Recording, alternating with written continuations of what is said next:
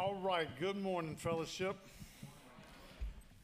We are rocking and rolling in the book of Ephesians. Man, I'm, I'm always excited. I really am.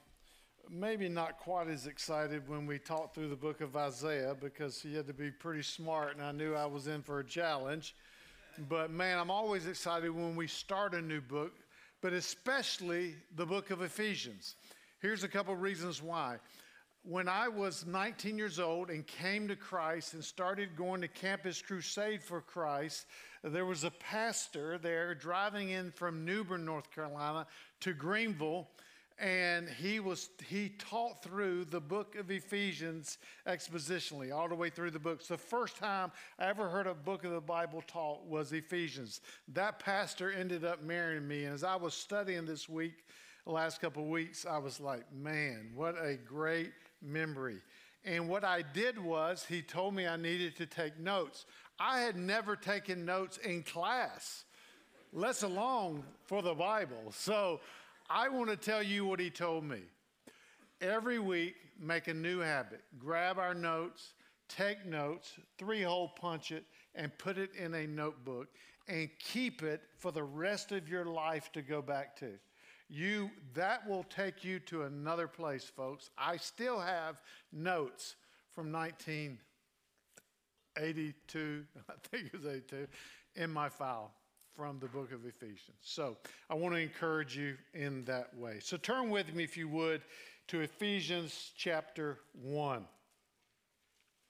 In 1962, there was a French geologist, geologist named Michael Siffre and he conducted a series of experiments that involved sending humans into dark caves alone for months at a time without any calendars or clocks or contact from the outside world. They would check in one time a day at the evening.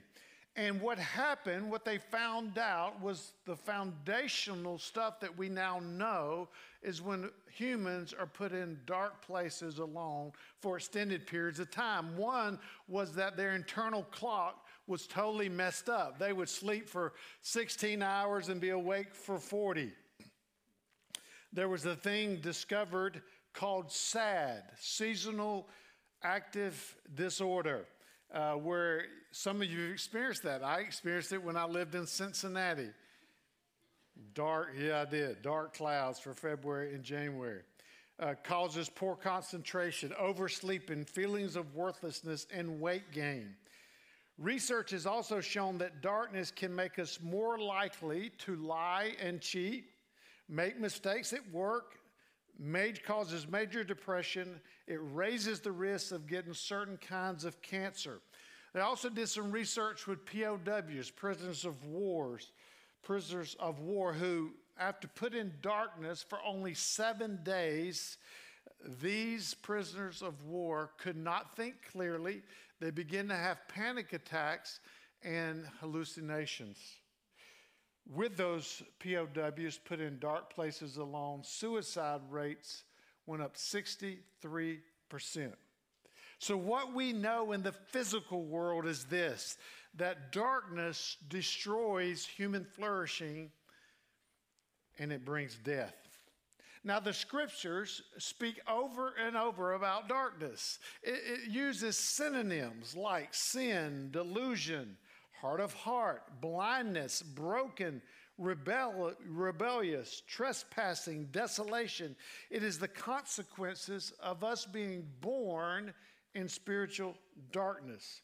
And if the Bible is clear, crystal clear, about anything, it is this that the kryptonite to spiritual darkness is in a person. He is the light that comes to the world and destroys it. Listen to Jesus' words himself in John 8 22. He said, I am the light of the world. Whoever follows me will not, not maybe not, but will not live in darkness, but will have the light of life. And so, what we know spiritually speaking, and in the physical world, that life and light go together like Adam and Eve, like, like Nutella and a spoon. You get it, right? they just work and fit together. Where you have one, you have the other. So, whether it's in the physical world or the spiritual world, this is a universal truth. And, folks, you and I, for the next six, eight, oh, well, longer than eight, a long time, we're going to jump in the book of Ephesians in this book that connects the realities of those two words, life and light. And I'm talking more about that later. Charles Spurgeon, called the Prince of Preachers, called the book of Ephesians the queen of all the epistles.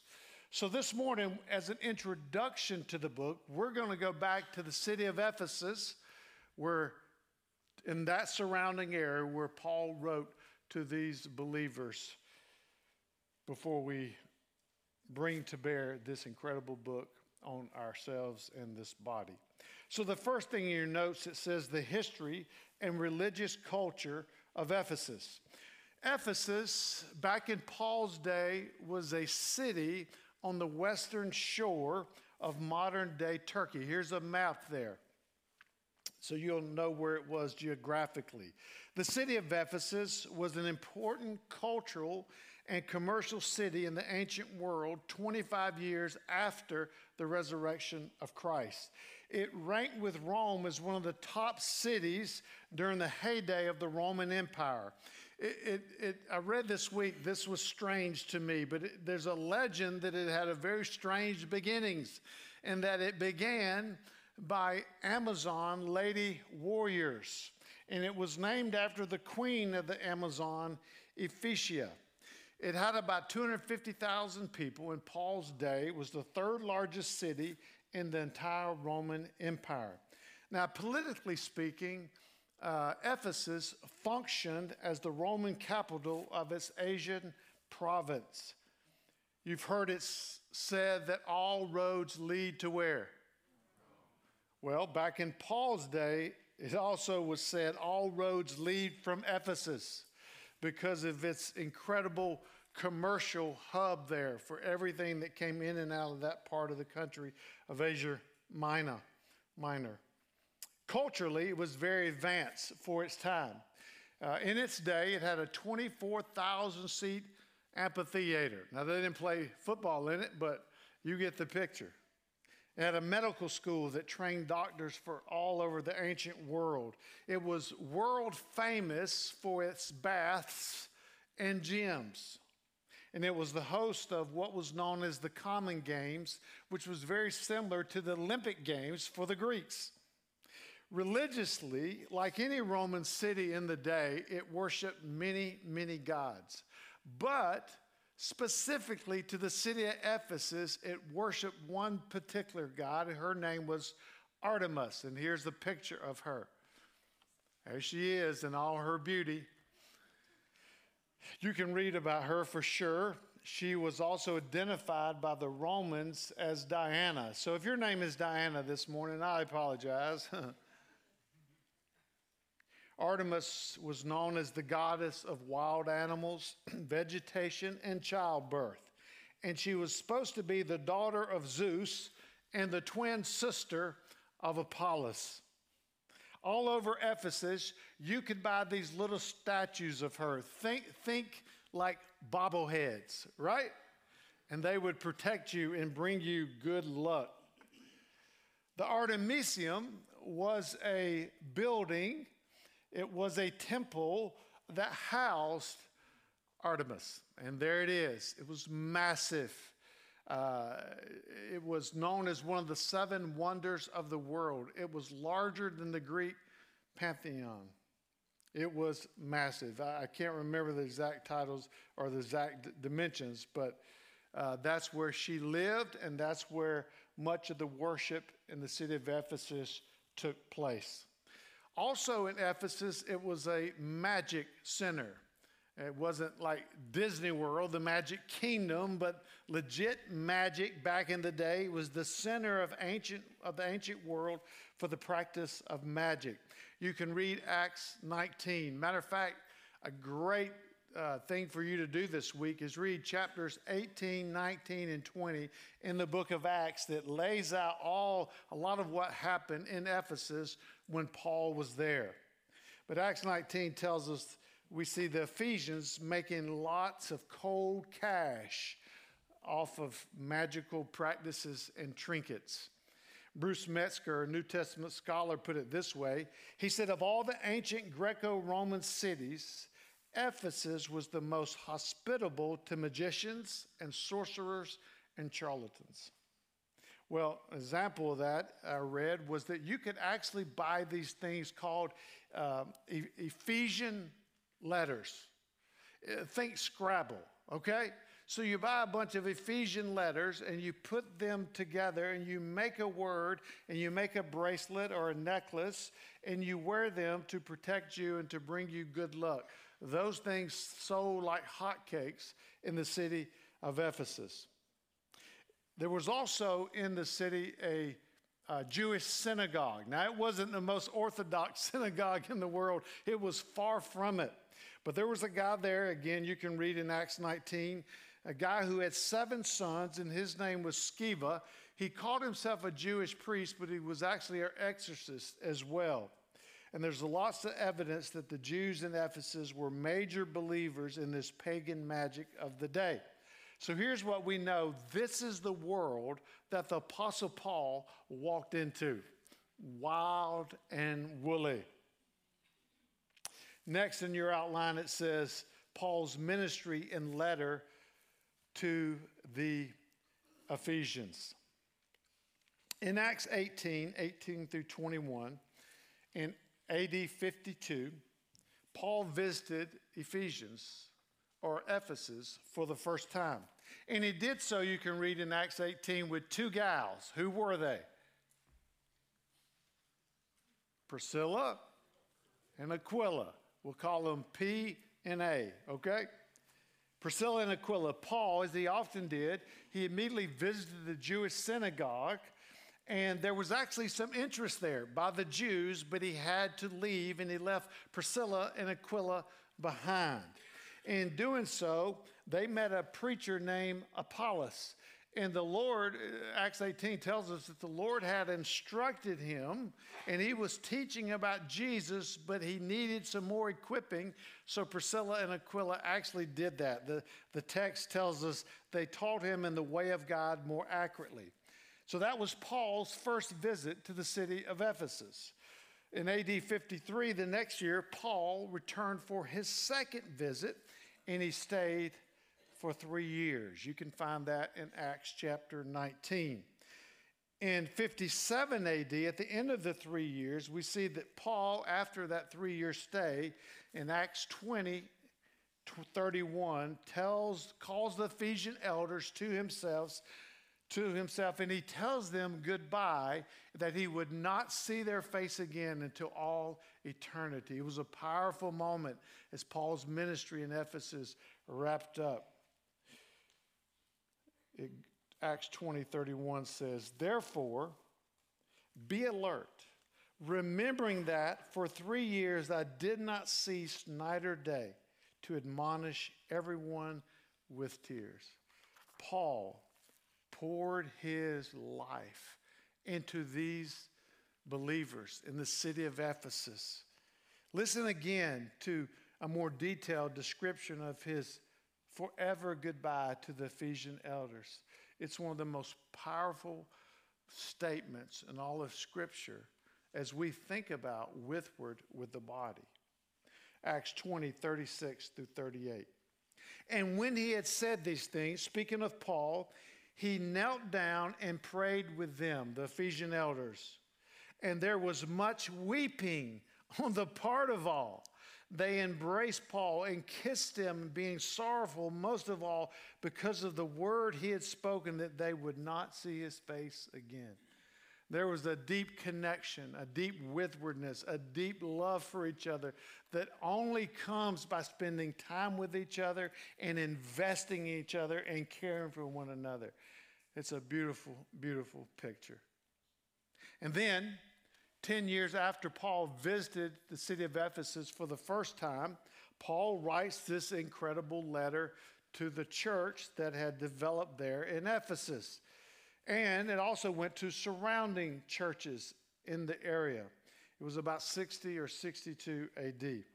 Paul was in his first Roman imprisonment, imprisonment when he wrote this book. And in that first Roman imprisonment, he not only wrote Ephesians, but he wrote Philippians, Colossians, and Philemon. That's why they're called the what?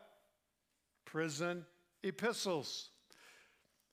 God allowed Paul to be placed in prison so Paul would have time to write these churches. That's how we view that. What a great perspective for you and I when life falls out from under us and we're put in very difficult circumstances. God has allowed it, and He wants to still use us for His kingdom in the midst of it. Acts 28 verifies all of this for us.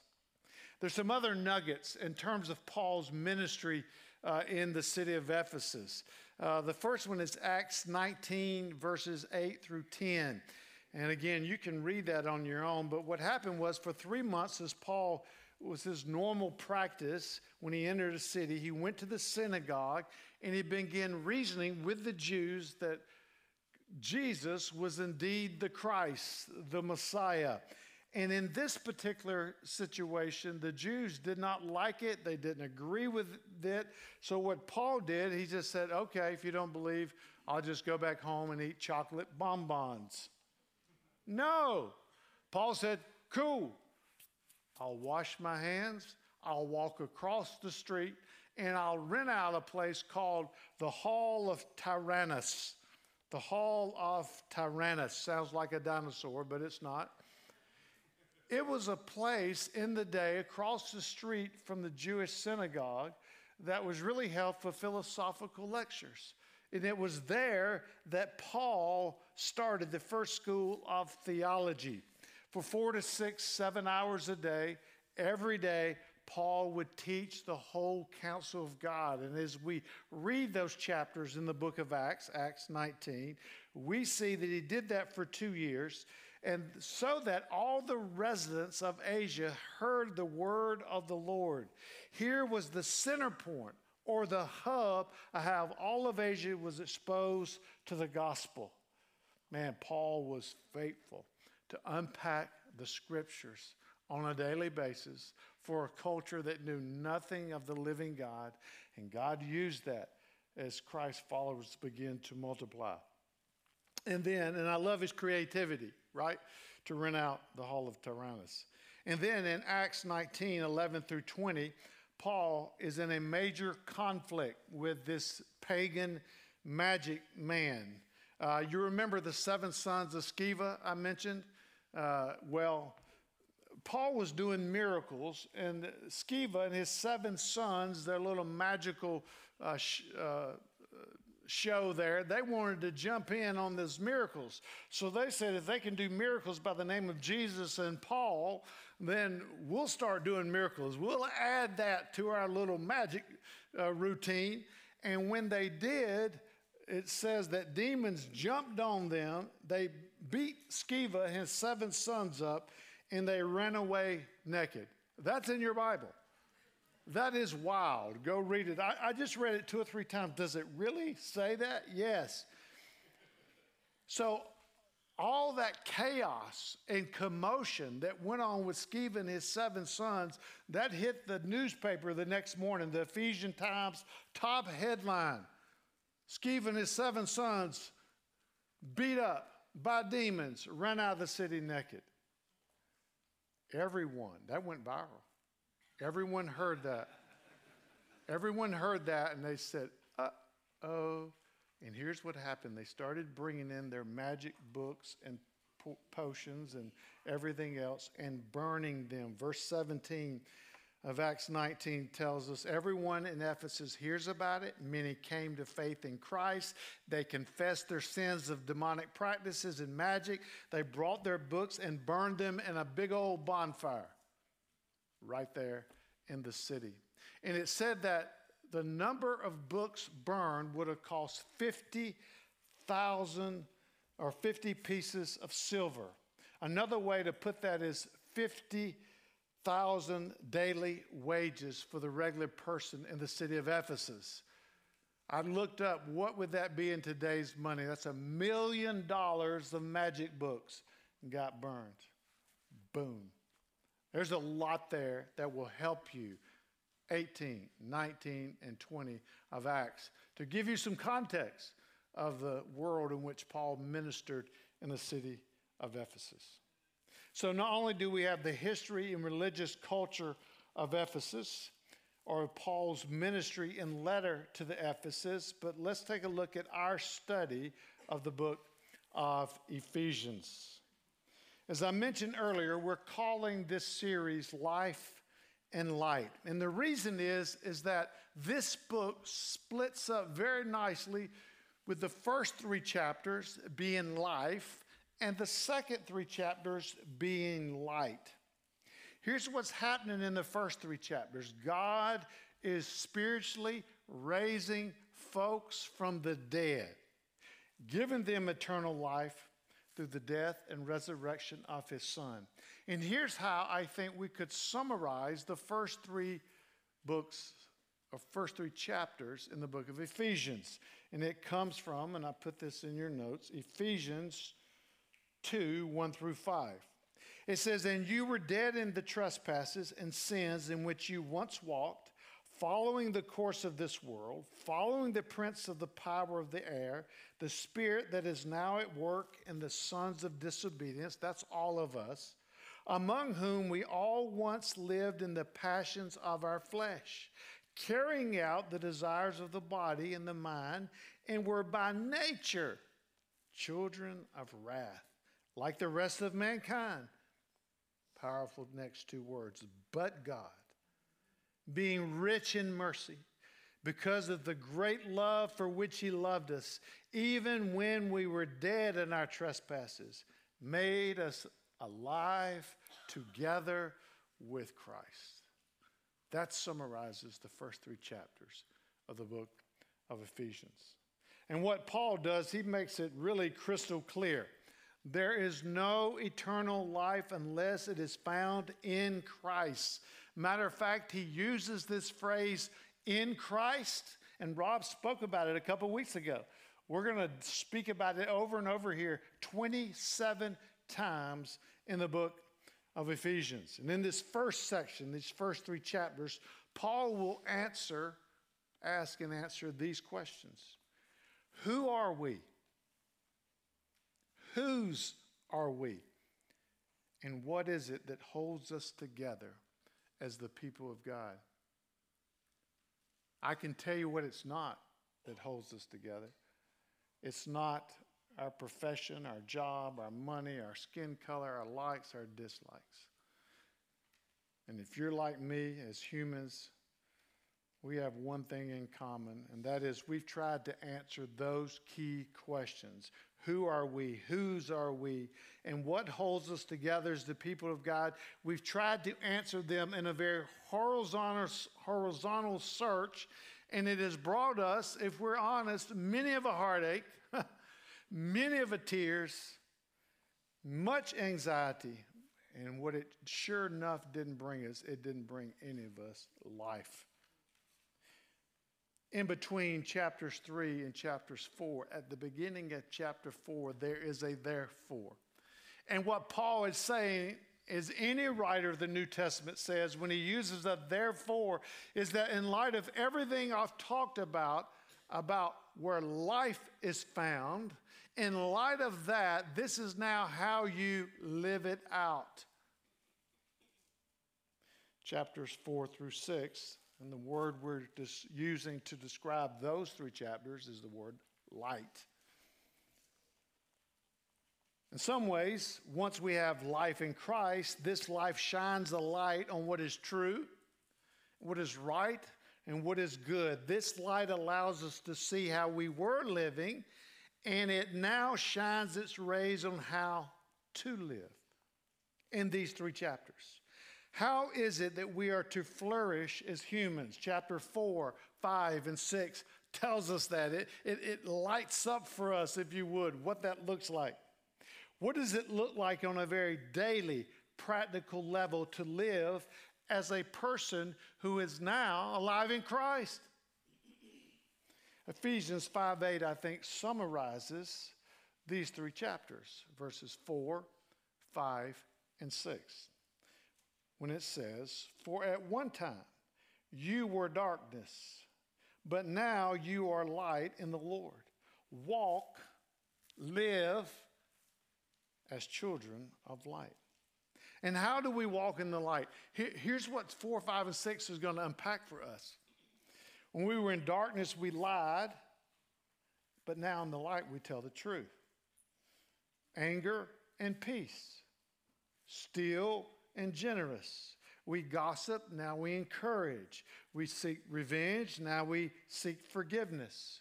We were full of sexual promiscuity, now we have self control. We were under the influence of alcohol, Ephesians 5, now we're under the influence of God's Spirit.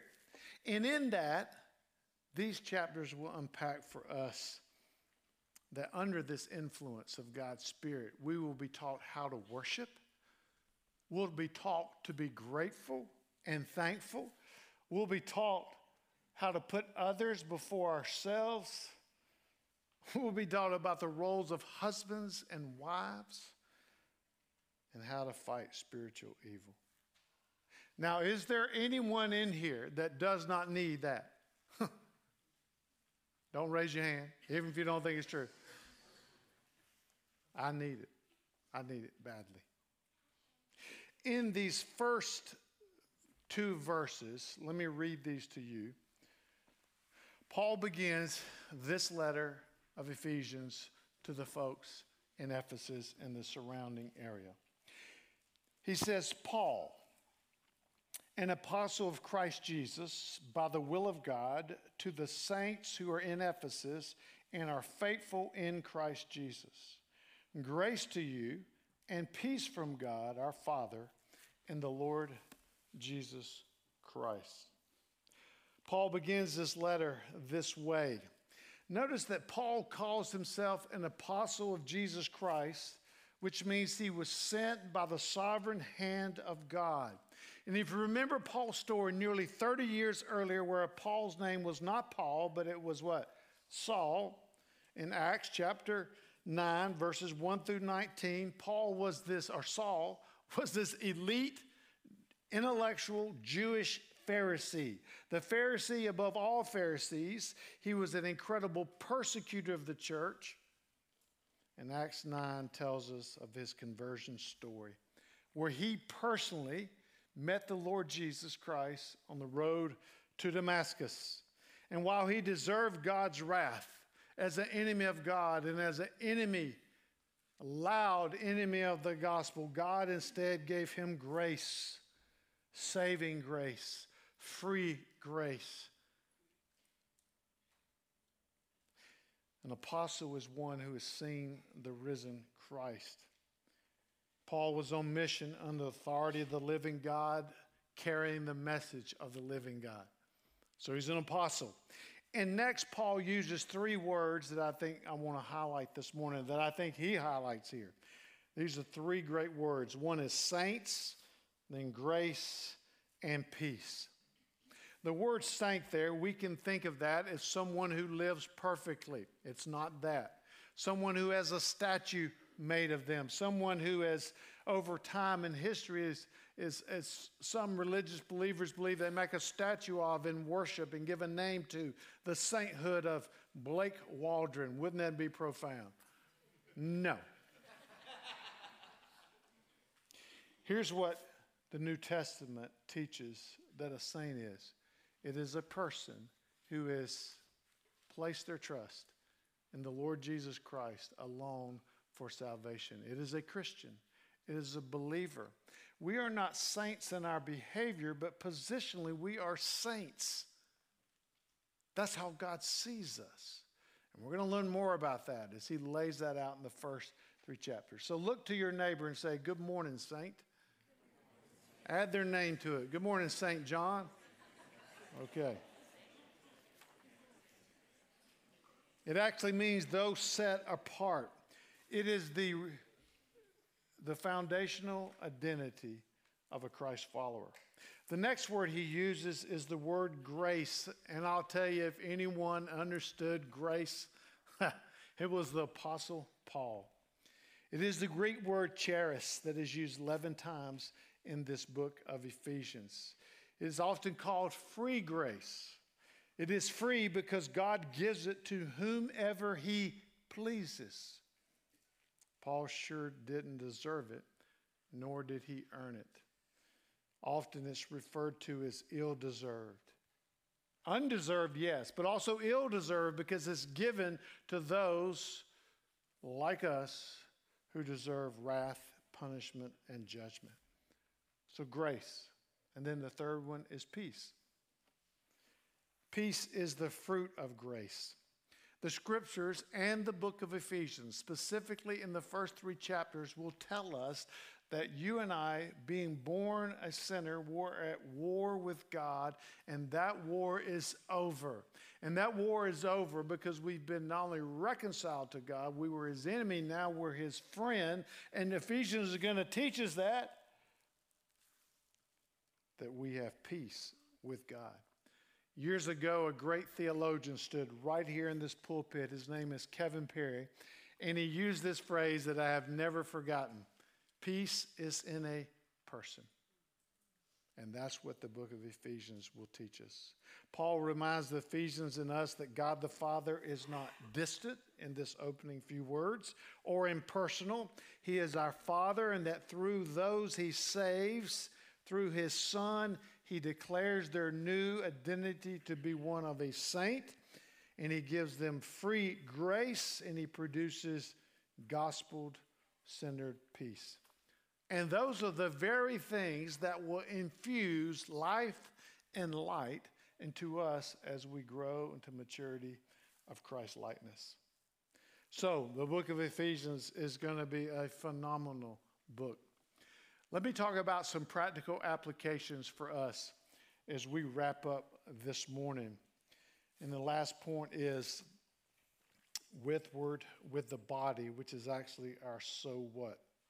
Monty spoke last week in Vision Sunday that our emphasis for a church is withward with the body. And we put it like this. Matter of fact, I want us all to read it together. I'm going to say one, two, three. We're going to read these words together. Ready? One, two, three. Connecting withward as the body builds Christ like maturity and displays the love of God to the world. Man, that was powerful. That was good. Y'all good readers.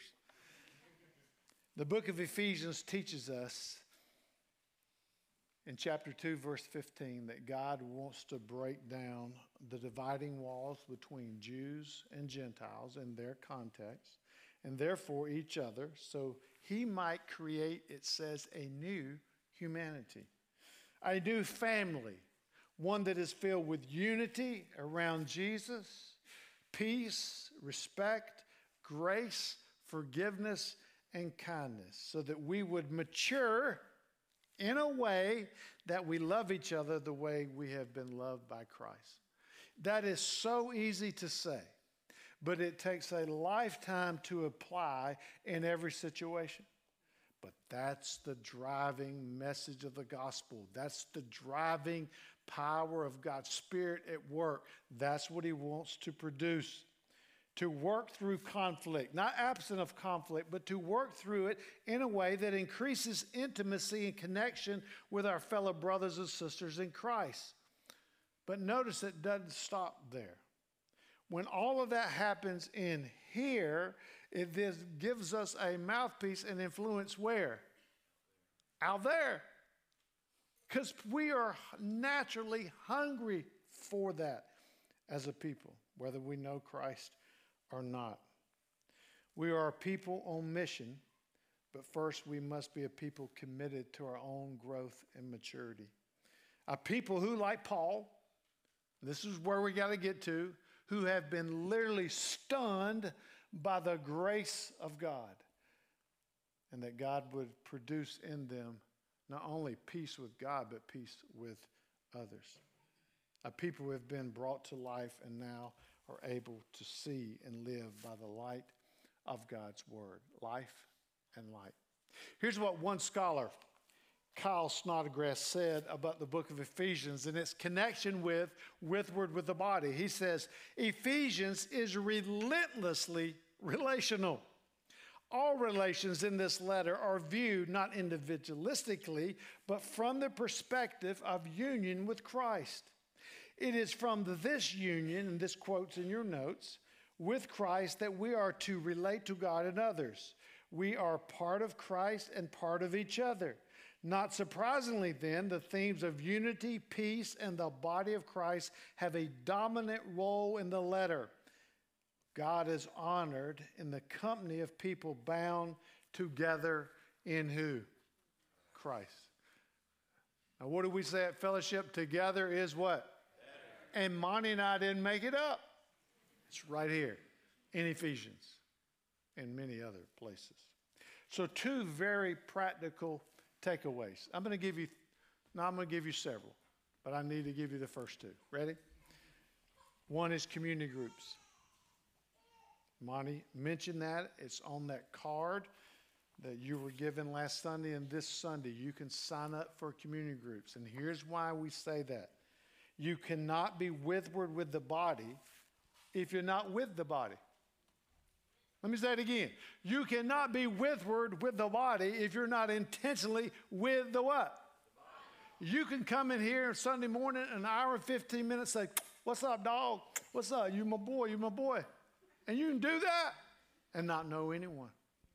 Our people, I've been leading our group for two years in our community group. And this year, this semester, we're going to tell our life stories. We've built enough trust in knowing each other. And guess what we're going to do with each other over the next three months? We're going to weep with those who weep, and we're going to rejoice with those who rejoice, and we're going to connect at a level that the vast majority of us never get a chance to with what were two years ago total strangers. And it's going to change every person in that room, including myself. Community groups. Secondly, there's a brochure that Monty showed you, our leaving piece. Obviously, a lot for you to find out. there's a lot of new people here. We saw that from the survey, did we not? People were coming here from all over the country just to go to Fellowship Bible Church. It's absolutely amazing. but what we want you to do is, man, take that. People are lonely, they are dying for connection, and invite them to church as an invitation. Check this out. We'd love to have you start the conversation. This is a place because of the Lord Jesus, not because of me, not because of money, that will change their life. Now, I want to give you the third so what? Warning. There's a warning here that I was very convicted over this week because I've had dry seasons with the Lord. And the warning is the church of Ephesus was one of the most mature churches in our New Testament. So much they did right, but fast forward to the end of the first century where we see the Apostle John write in Revelations 2 the words of the Lord Jesus himself who confronted the church in Ephesus. And this is what he says. But I, he listed all the great things they had done, but he said, But I have this against you, that you have abandoned your first love. Remember, therefore, from where you have fallen, repent and do the works that you first did. We abandon our first love when we fail to love each other as Christ loves us and we don't meet with the Lord. And so, my encouragement to you is this it takes 20 to 25 minutes minutes to read the book of Ephesians. Some of y'all like, he's lying. No, I'm a slow reader. I'm a PE major, okay? I did it. Get on a Bible plan.